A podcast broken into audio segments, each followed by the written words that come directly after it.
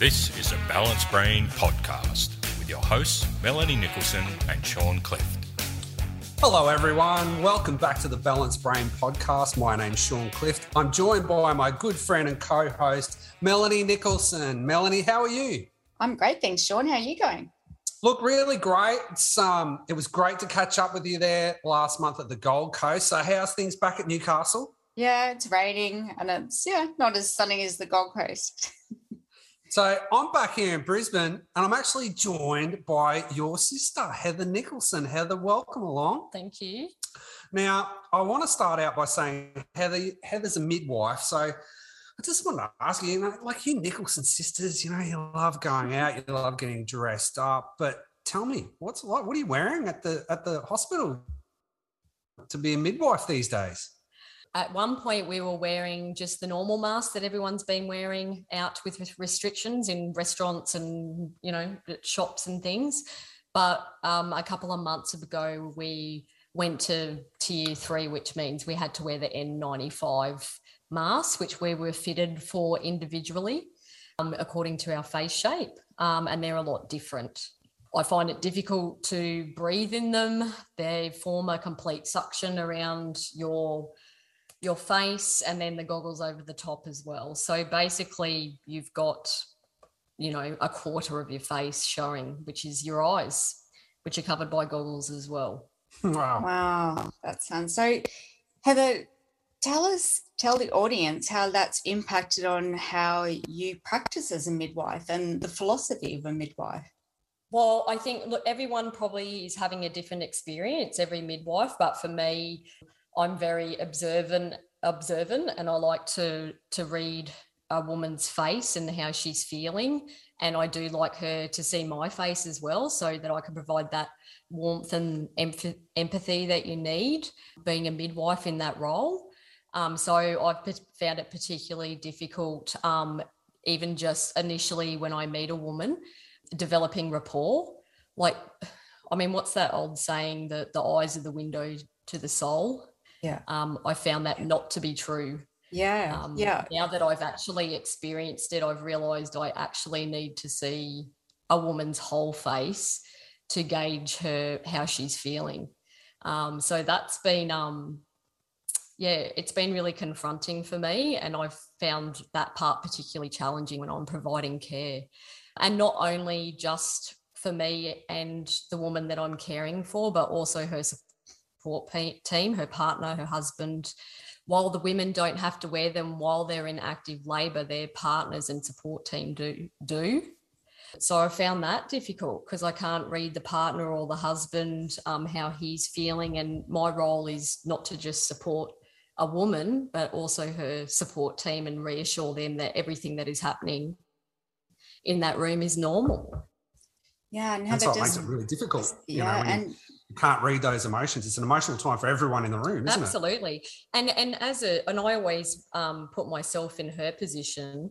If I'm going through something as prophetic as as birth, birthing my baby, do I want to see my midwife's face? Um, I she wants to be able to read me too. I think that's the most important thing is that she gets that reassurance just from from a look. Yeah. Just from looking at me from my eye. Yeah, because it's it's stressful mm. time. So, you know, you really, you, you, know, people that are you know going through that process, they want to be able to look to to the professional staff around them and know that everything's under control and everything's calm. But that that becomes a little bit more difficult when you, mm. you can't see people's facial expressions and things mm. like that, mm. isn't it? Yeah, absolutely. But I think to some degree they were they're obviously prepared for it that that's what needs to be happen. And from the, I mean, the duration of their pregnancy, they were obviously subjected to restrictions in their own personal life and out in the shops and you know going about their daily life. So they were obviously used to wearing that mask as well. So i guess for them coming into the hospital it was just something that had to happen. Yeah. And I understand, Heather, that uh, during the last couple of years, at various times, partners haven't been allowed into the hospital for appointments or is that also during the birthing process or what what's happening there? I know it's different in different states. um, usually usually the support team um, may be restricted during antenatal appointments so we keep that to a minimum. But there's uh, we were always only allowed to, to support people with a woman when she's birthing. That's pre-covid that's how it is too. Just to obviously keep um, the number of people inside a birthing room limited so that a yeah. woman feels safe and she can you know it's too overwhelming to have too many people in there as well. And at one stage that was cut back to one support person um, which was usually their partner. But there that i guess sort of the cascade effect of that was that women that were having their second third fourth babies had children at home yeah. Um, and if you didn't have family in Brisbane to care for those children while your partner came in and supported you in labour, that's when women felt really alone and isolated. Um, yeah. So just on that, Heather, I was reading a um, a peer reviewed study about Australian women's experiences receiving maternity care during COVID. And that was the major thing that came out was how alone they felt during the process. But there were also some women who reported that it was really good not to have a huge amount of visitors in the room and mm. yeah just there, there, there, was there's always positive and negatives of things oh, but it was more yeah. that face-to-face interaction that they missed and yeah that feeling of yeah just doing it alone and just having it so clinical mm. but i mean from my experience I didn't really have a situation where a woman was birthing alone. It's usually afterwards, postnatally, when they've had a baby, uh, had their baby. And you're right, um, some women did report that it was great that they didn't couldn't have visitors up on the ward you know so they could just be with their baby and their partner without the the onslaught of visitors that normally happens but then at the same time um, different cultures, for instance, Indian and Asian cultures, it's part of their tradition or culture to have their mother or family come over from India or Asia to stay for a month or two after a baby is born. Well, obviously, that couldn't happen due to COVID restrictions. So I did see a lot of isolation there because they may not have had any family in, Brisbane. Um, so there were no support networks. So we definitely had an increase of, you know, things like social work referrals, um, increased anxiety and depression, mostly related to isolation yeah. and not having those support networks ready, readily available to them. What about people from sort of outback and regional areas? How how did it affect them? Um, well, where I work is a tertiary hospital, so we will quite often get women in from rural areas that are either flown in. So, but that they're usually to some degree that isolation is already there because they leave their family on say these big properties to come in especially if they've had um, if they're a high risk pregnancy or they have a reason where they need to come into the hospital earlier so i feel like I can't really comment too much on that because they've already got that isolation there from from yeah. where they live. Yeah, I. But I mean, I I think it also came down to living in different states. So grandparents, um, you know, obviously living in New South Wales or Melbourne, they couldn't come up. Yeah. Um, you know, to, to Queensland or Brisbane to help support um, the family either. So that was that's the biggest thing that I noticed during that time was not having access to any support networks. Yeah. And you said, you know, like that would that had you observed depression and and isolation with that. And I guess that reflects the broader community over the last two years and also what's been happening prior to COVID. So it's just kind of amplified what was already happening in society, I guess. And then you're bringing a new baby into the world. So that would be really tough. Heather, tell us about how you're managing the constant changes in rules and regulations and how that impacts on your practice, like caring for women. How do you manage that? Well, um, I'm fortunate enough to work in a continuity of care model, which means that the, um, the women I care for have me. Uh, we have a talk, actually a small team of midwives. There's three of us. Um, so we provide care to the same woman throughout her whole pregnancy. Yeah. So I think that we're in a pretty great position to be able to advocate and provide for our women because we've known them for that long period. And I think that that gives them some kind of reassurance during these times. So, Heather, when, when does that first meeting happen? Is it how how early in the pregnancy does that happen? Uh, well, usually once their pregnancy is confirmed, they have to go to their GP and get a referral um, into our program, and there's a wait list. Okay. So we, there's not enough um, continuity of care midwives. Um, so they go on a wait list, and then our job is to we get given the wait list and we call them. Okay. And recruit them as such, and then they so I can each midwife can take three to four women a month. That's our caseload, one during each week of the month. So you're meeting a woman very early in the pregnancy. Um, usually she has to see her GP, um, and then we see them from about 14 weeks. Pregnant. Right. Okay. So you, you must yeah. build up a really good rapport with them over the time. We do. There is a big gap between booking in, so we'll see them between 14 and 16 weeks, and then they see their GP around 20 weeks. Right. Um, and then from 24 weeks, they see us for the rest of their pregnancy on a regular schedule. So, yes, we definitely get to know them very well.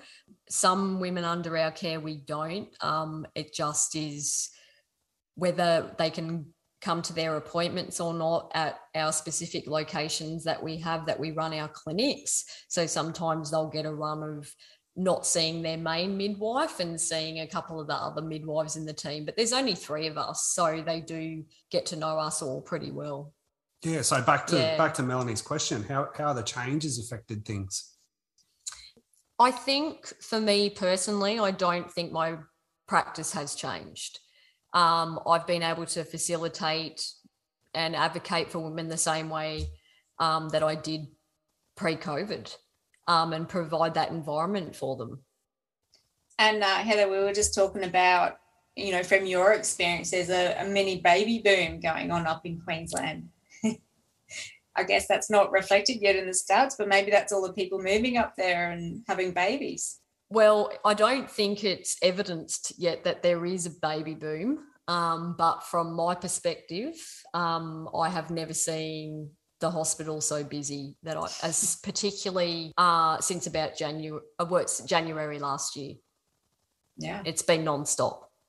Wow, people got busy, hey? Yeah, yeah, but that could. I mean, it's really hard to pinpoint exactly what it is. Yes, there seems to be more babies being born, but also um, is it more pressure on staff is there lack of staff because they have to be off in isolation like right. does the hospital seem more busy because mm-hmm. of those um, influencing factors that you, i have to question that but at the same time yeah from my perspective i've never seen so many births wow. so what tell us about the stress of staff shortages and things like that heather like because it's still continuing to be a difficult environment to work in because uh, people still have to isolate if they test positive or if they you know they have the flu.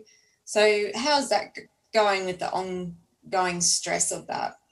I think because i work a little bit separately to the main sort of um, team that are on shift. So we work on call within our team. So we manage our load between the three of us. Um, but we also work obviously with and direct with the with the main midwives. So yeah, sometimes some shifts are so short, you know, either midwives are in isolation or they're sick or the ratio of midwives to women coming in in spontaneous labor is greater than the amount of staff that we have. Yeah, that's just what I've observed.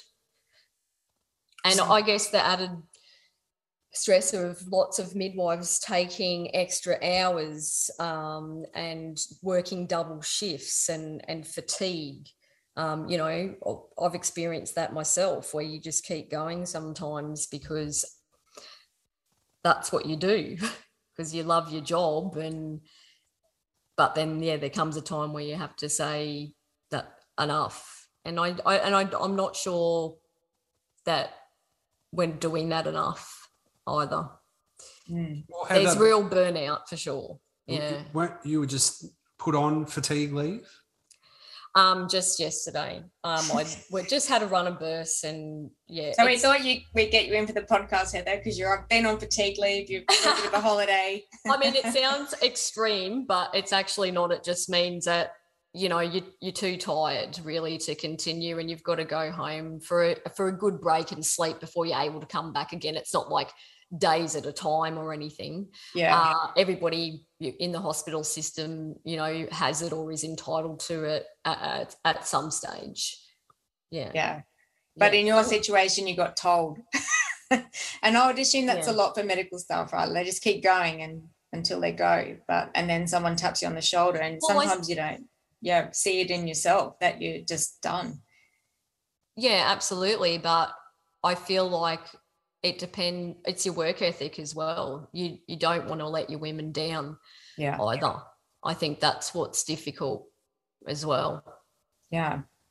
And, you know, I think for our listeners, it is a difficult environment at the moment, but something that you do that's very interesting at the hospital is try to make it as natural as possible in terms of I think you've got water pools and you know you, you told me about the fairy lights they put up and tell us a little bit how so, so I think some people might still think it's quite clinical in a hospital but you know you've at your hospital you go a long way to making it as, as we have, yeah. we have, but I think I've seen that changing only just in the last couple of years. yeah. Um, yes, we try and like we're we are a high risk hospital, so we definitely have women birthing that are high risk.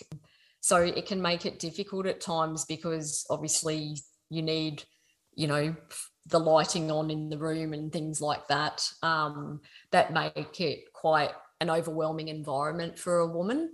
But we now, yes, we have water birth pool, pools or big baths in almost every birth suite.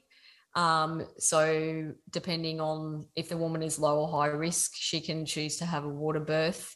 We dim the lights right down. Yes, we have fairy lights. We encourage them to bring in um, their own playlists. We have Bluetooth speakers in every room for them to connect to. We have aromatherapy diffusers and encourage them to bring their own oils in, you know, their own food, snacks, things like that. So Mm. quite often, um, if you get there before the woman arrives, she's told you she's in labour, you can set the room up to have the lighting and you know a little bit of music playing and That's amazing. have some oil. So they walk in you know, it's a smooth transition from home to car to birthing room. Um, and it's lovely to see. Even we've got birth boxes that have you know a- affirmations that we can s- Oh, put up on the, put up on the walls and yeah it's quite lovely actually. Like it- it's really nice to see so i think yes sometimes people have this perception that it's this big clinical birthing room but we're it, we're definitely changing things for the better it's So- really nice to see Well, that's amazing. So Yeah. you, you- we're all about the same age. What? How? How much different would it have been, say, in the seventies when we were born, compared to what it is now? oh i i can't even imagine legs well a lot of forceps Yeah. we use legs in stirrups, un, unnatural birthing Stirrups. positions. You know, even when women, you know, quite often, like we just leave women alone to adopt the positions that they would like that are natural to them and intuitive in labor. And quite often that is in the shower, sitting on the fit ball, leaning over the bed on all fours. We have bean bags, we have floor Yeah. mats, we have fit balls. Yeah, we've got everything. So to facilitate what they want to do. And in most cases now, the the partners are, are uh, around for that process, whereas probably in the seventies, the partners were at the pub having a couple of beers. Yeah, maybe? absolutely. Yeah. and they're very involved too. yeah, Yeah, it's really lovely to see. It's very interesting when you get to observe the dynamics between a couple when they come in in labor because quite often I'll look after a woman for for her whole pregnancy and not meet her partner Oh, due yeah. to various reasons, work and that sort of thing. And then, you know, they come in together and yeah, it can be um a very rewarding experience, obviously, to watch that happen. Yeah. And what's some of the most challenging parts of how you are able to work within a hospital? Because I know ultimately, I think for most midwives, the dream is to go out on your own, right? And have your own oh. business. Oh. I think that's quite common for, I, yes. Not for everyone. I don't no. think. I think I'm learning that everyone, every midwife is a, a little bit different. Yeah. They either like structure and um, the hospital system um, being a bit more clinical, or they are more have the more natural approach. Yeah. Which you can, you know, that can be facilitated in hospital if you work in a continuity of care model. Um, and even outside of that, like I admire many of the the midwives that I work with. They we are a massive support network. Yes, there's definitely, you know, the odd relationship where you don't quite click or it's not supportive, but it is rare to be honest. We've uh, particularly now in these times, like we it does actually feel like we are one big family. We've always got each other's back. We're always trying to help each other. Um, I've got some wonderful mentors at that hospital that, yeah. So, so how does that happen? What do, what do you think that is? Is it, do you think it's that people have a similar kind of personality or a similar kind of nature, or is it a, is it a values thing? Why do you think that there's that sort of, um, you know, camaraderie that happens, or is it a, is it people working together in a in a crisis environment? Is that is that? Well, no, I think even pre-COVID it was there as well. I mean, ultimately, midwife means with woman and that's what we're there for is to support women yep um, and that's the common goal that we have and yep. i guess that's what unites us right okay yeah now heather i remember um, and I remember thinking this is when I knew it was your calling. Like pretty early on in your career, you got to go to Papua New Guinea and experience been a midwife, midwifery experience over there. Can you tell the listeners a, a, bit about what it was like in Papua New Guinea at that time? Because I remember seeing some of the photos that came back and like, you look so happy, you look like you're in your element. and I know you really enjoyed that trip. And yeah, with all its challenges, it ended up being a really, it, I think it really cemented what it meant for you to be a midwife. Yeah, I think, well, I ended up going in my final year um, of my midwifery degree. It was only for um, a couple of weeks, but yeah, it was life changing for me. I think it really highlighted that just observing the way the different culture, I actually really think it was really similar to Aboriginal and Torres Strait Islander women, where it's, you know, it's obviously a hands off approach and they're just so resilient. Like I just watch women birth a baby and get up and, and put a baby in the cot and walk off an hour later from you know up to the birthing suite or home or um, so it was really interesting but really our role there so in papua new guinea um, they're not midwives they're called village birth attendants. So quite often um, these women have done more births than qualified midwives you know they work they're out in the um so i was in the highlands in goroka um so that's all they have you know these women that have been helping birth and support women for, for years.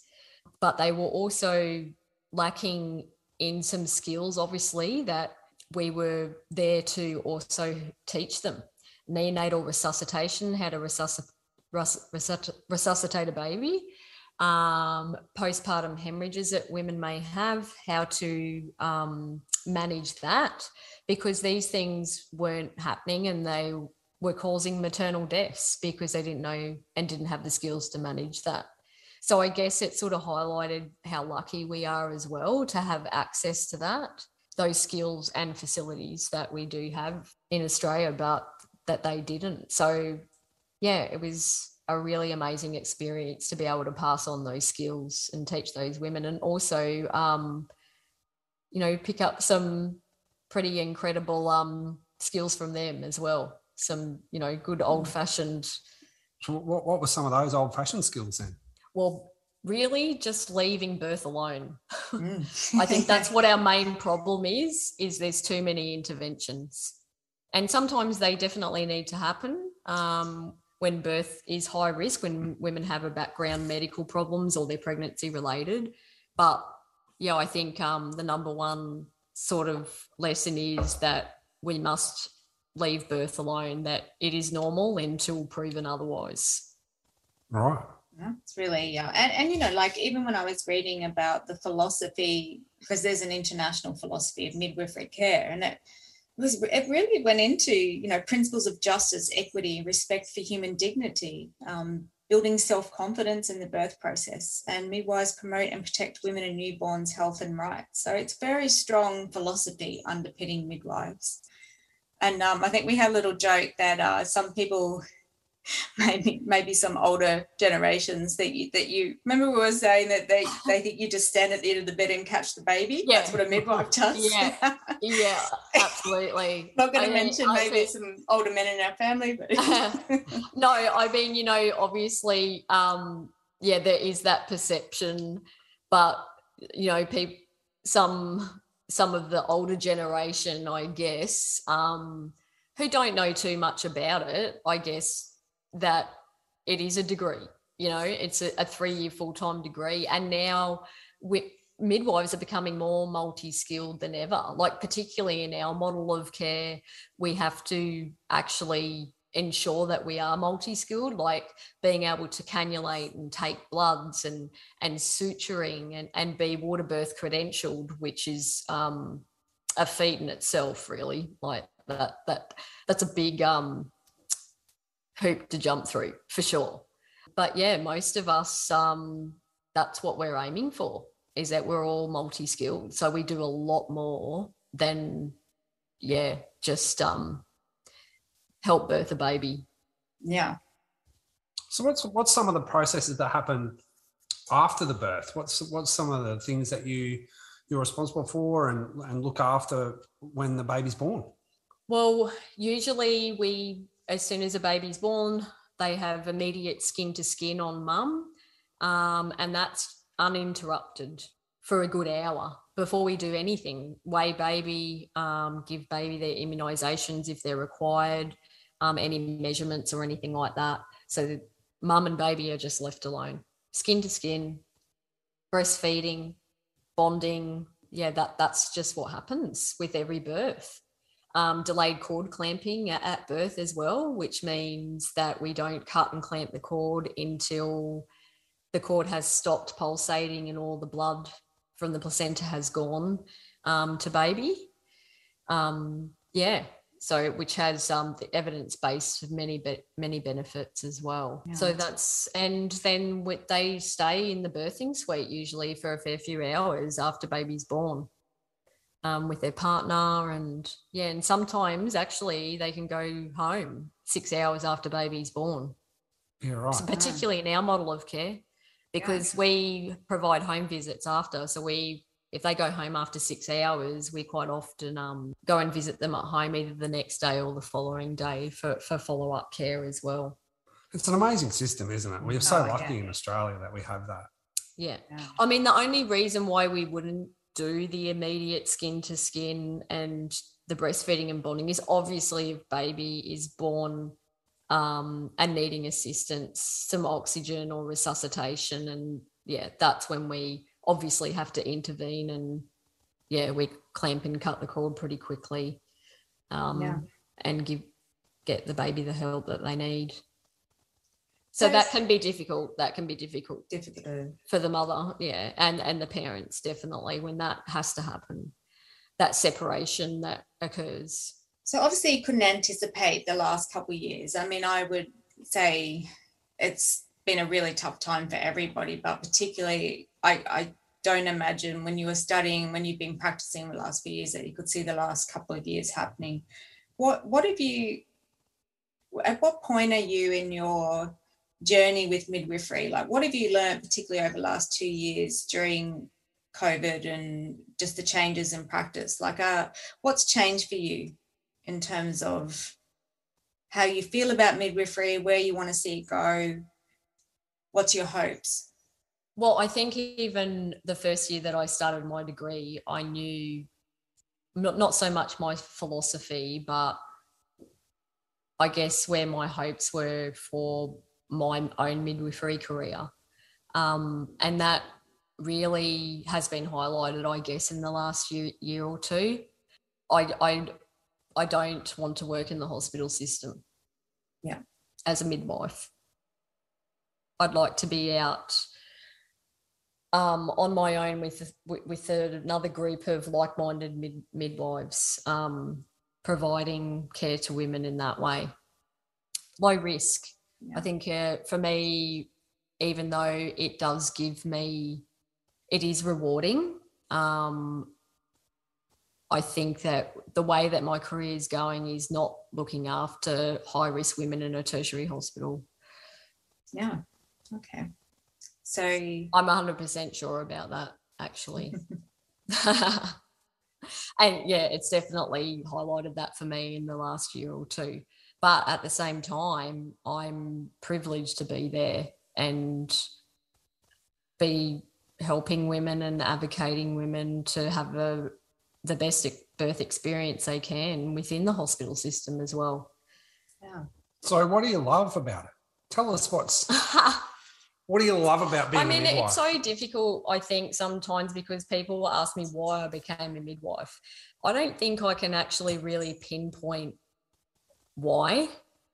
Um, I still remember being 14 at school and I don't know what we were doing, obviously something about our wishes and career. And I actually remember writing down, I would want to be a midwife, which is really interesting that it came full circle. I didn't really start studying it until I was 34. I worked in property valuation in the federal government for 12 years, which Wow. is completely It's a different. big change. But I finished high school when I was 16, year 12. Um, I was just, I don't know what happened. Mum started me a little bit earlier because she obviously thought that I was smart. Um, I'm joking. wasn't I? Um, but I think um, not not only was I not in the right headspace or mature enough at that age to go on to uni and really come out as a fully qualified midwife at Mm. 19 or 20. I think I'm a better midwife now, or the best midwife that I can be from having had life experience and having my own children. yeah. Um, but having said that, I don't think that makes you a better midwife because I work with many, many younger midwives that don't have children and I look up to them. They're amazing. Yeah. Wow.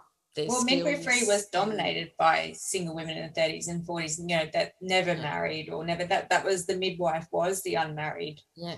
Woman really and no and had no children, you know, earlier on in the early century. And that's still Yeah. there at the Yeah. hospital. Some Yeah. midwives that have been midwives for 20 or 30 years. Yes, absolutely. Some Yeah. don't have children. And and really that I just mean my personal experience is that I felt like that's when I was ready. Yeah. You were. Yeah. You, you were Yeah. prepared. Yeah, absolutely. And I mean, it really is, although it can be difficult, obviously, working different shift hours and being on call and things like that, it really is the most rewarding job. Yeah. Yeah. It is And amazing to support women, to um, reassure them to that birth is normal, don't be fearful. Yeah, it's just, I do feel privileged to be there every day. And not many people can say that about their jobs right? That they and that's why i was so proud when you graduated because it's not it's not a job it's a calling really. Like and it's you're birthing new life into the world. And yeah i think even as difficult as it is at the moment ultimately at the end of the day you're bringing new life into the world and you're supporting women to do that. And and i think that's tough to beat in sense of a term of purpose right like Absolutely. that's a very purposeful job. I can't Yeah. imagine doing anything else.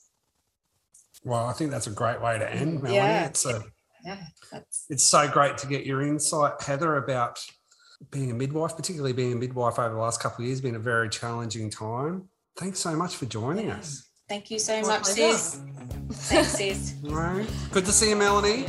See you guys. Bye. Bye, everyone.